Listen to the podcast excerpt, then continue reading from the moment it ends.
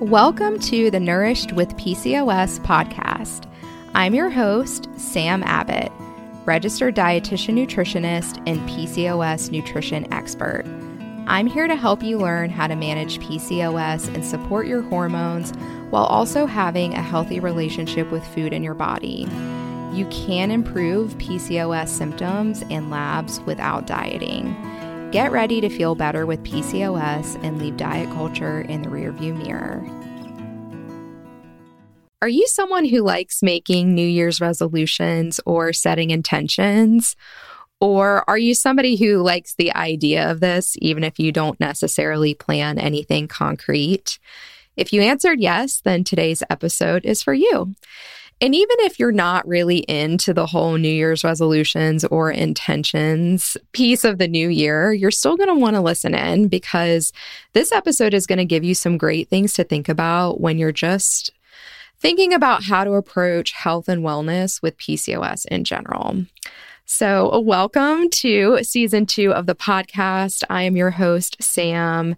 Happy January. Happy 2024. I hope that your new year is off to a great start.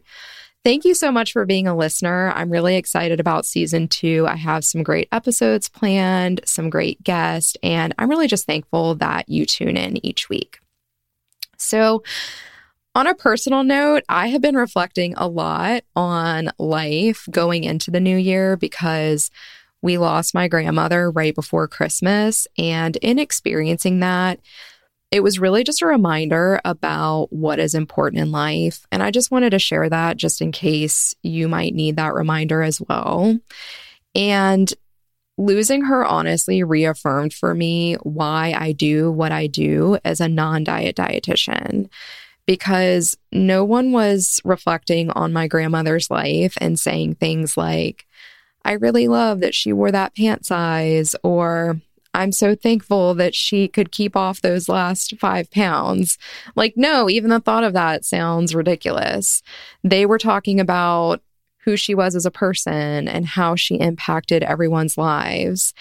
And we always say that diet culture is a life stealer because it takes away from so many things in life.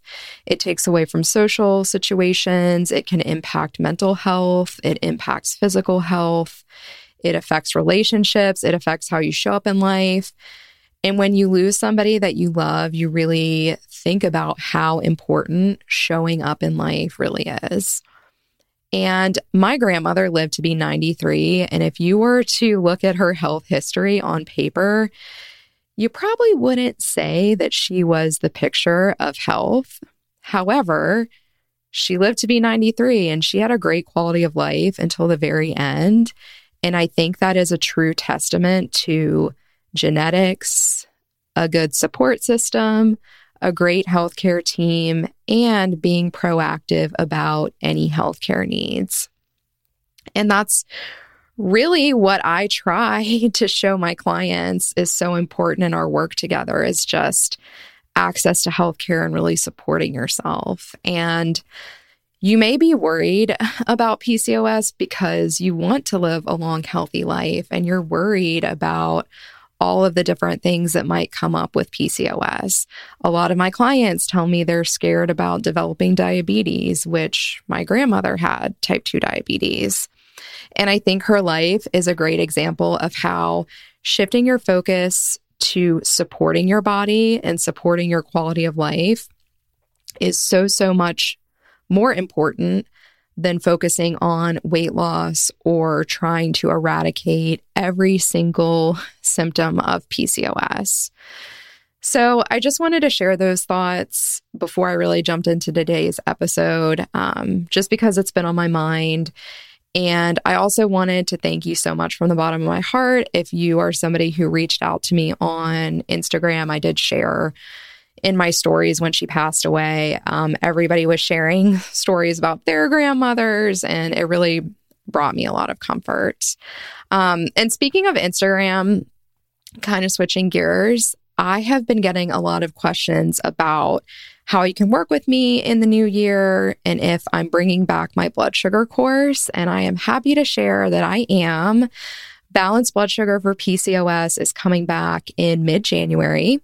This is a self study course that teaches you how to manage insulin resistance and lower your A1C without dieting. So, this course is perfect for you if you have insulin resistance, which is at the core of so many PCOS symptoms like a missing period or acne or hirsutism, which is excessive hair growth.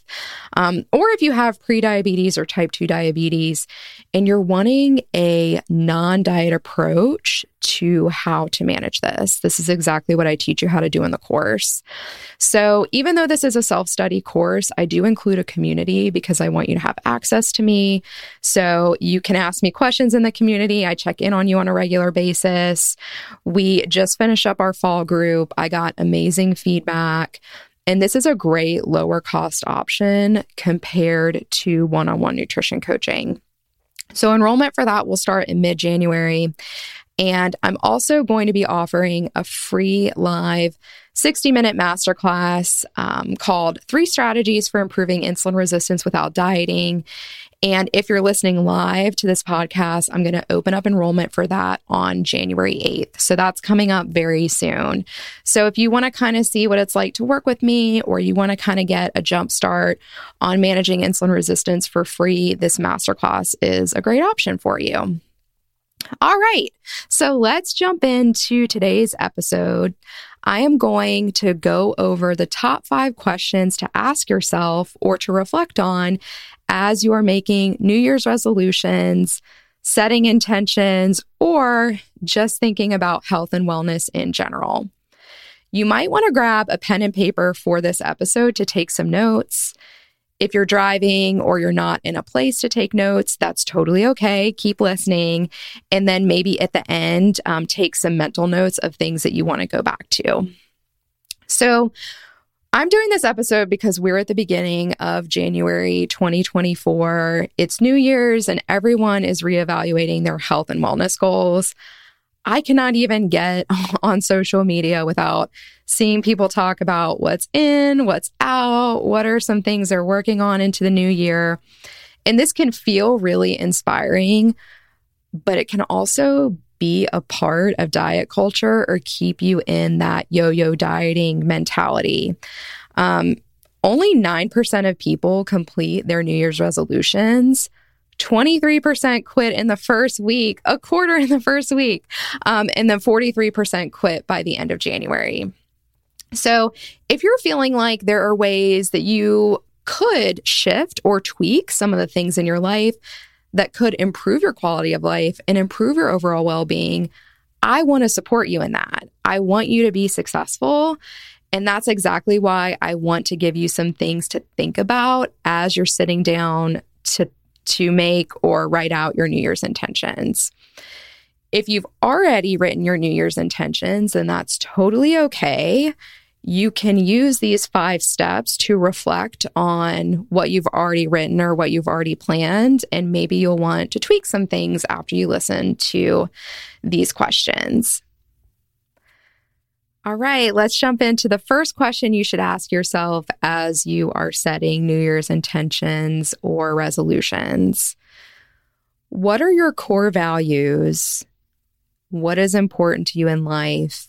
And is the way that you're managing PCOS really encompassing that? So, if you haven't done core values work before, um, you can go online and pull up a list of core values. It's basically just like a list of words, and you choose the words that really encompass what deeply matters to you in life. Core values are not about talking the talk, they're about walking the walk and honoring what is really important to you and what deeply matters to you in life. So, write down two to three core values for where you are right now in your life. For me, my values are peace, empathy, and stability. Those are three things that are really important to me. And when I think about how I live my life and the decisions I'm making, I want them to come back to those three words.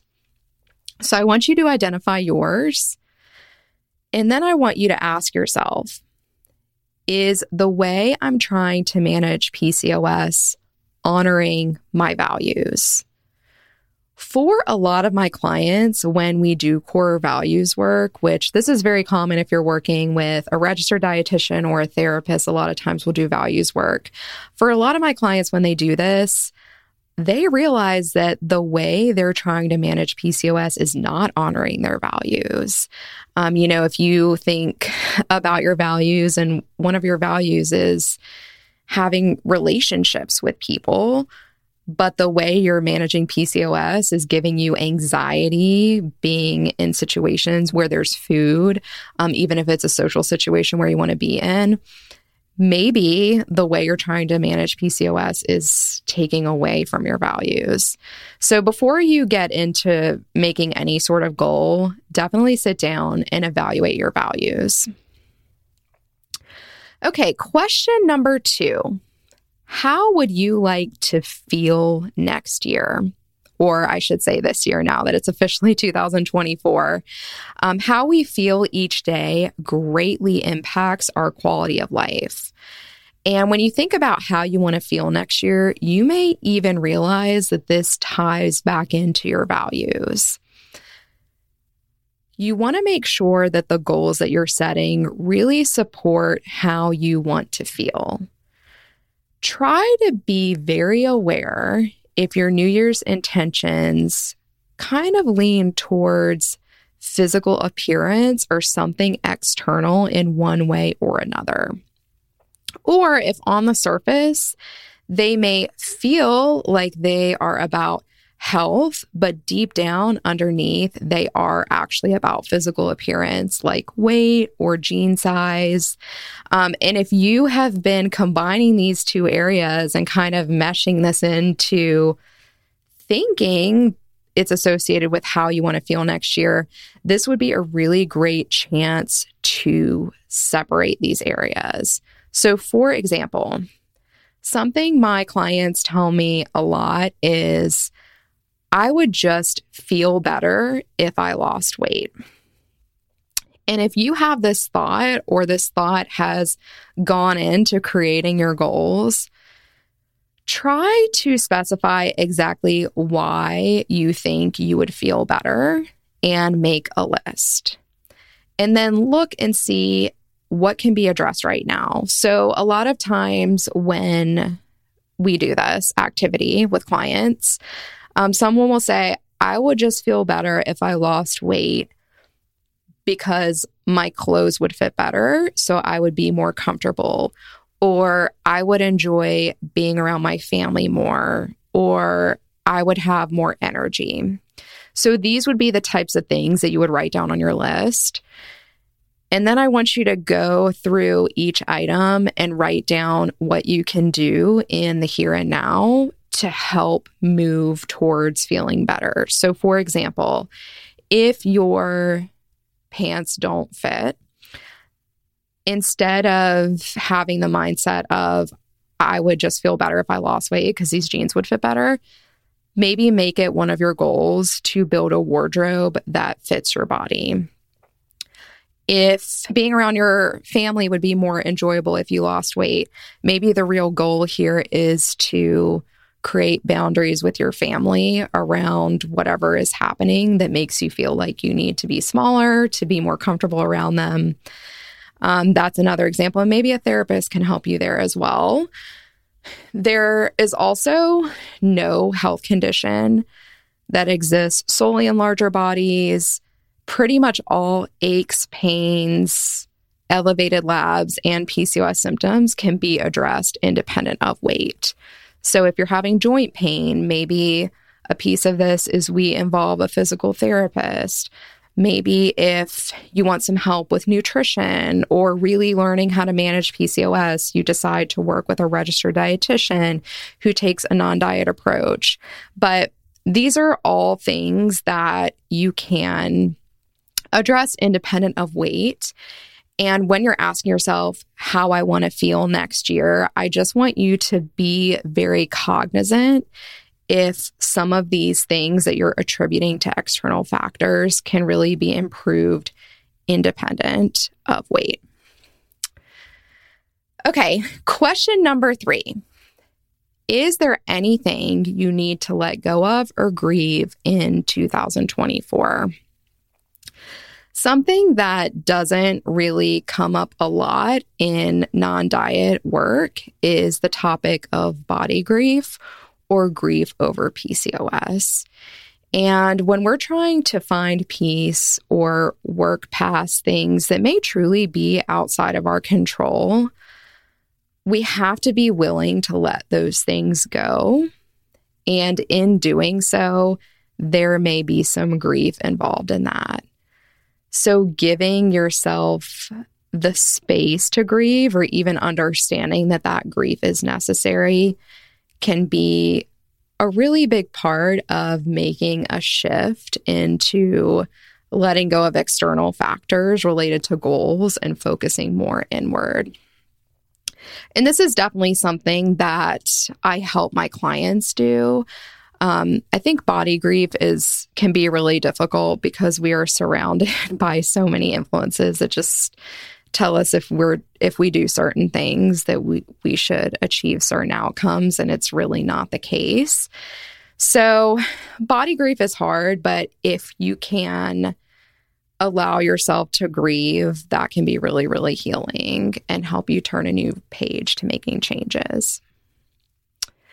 Okay, question number four Do you need to adjust your PCOS support team?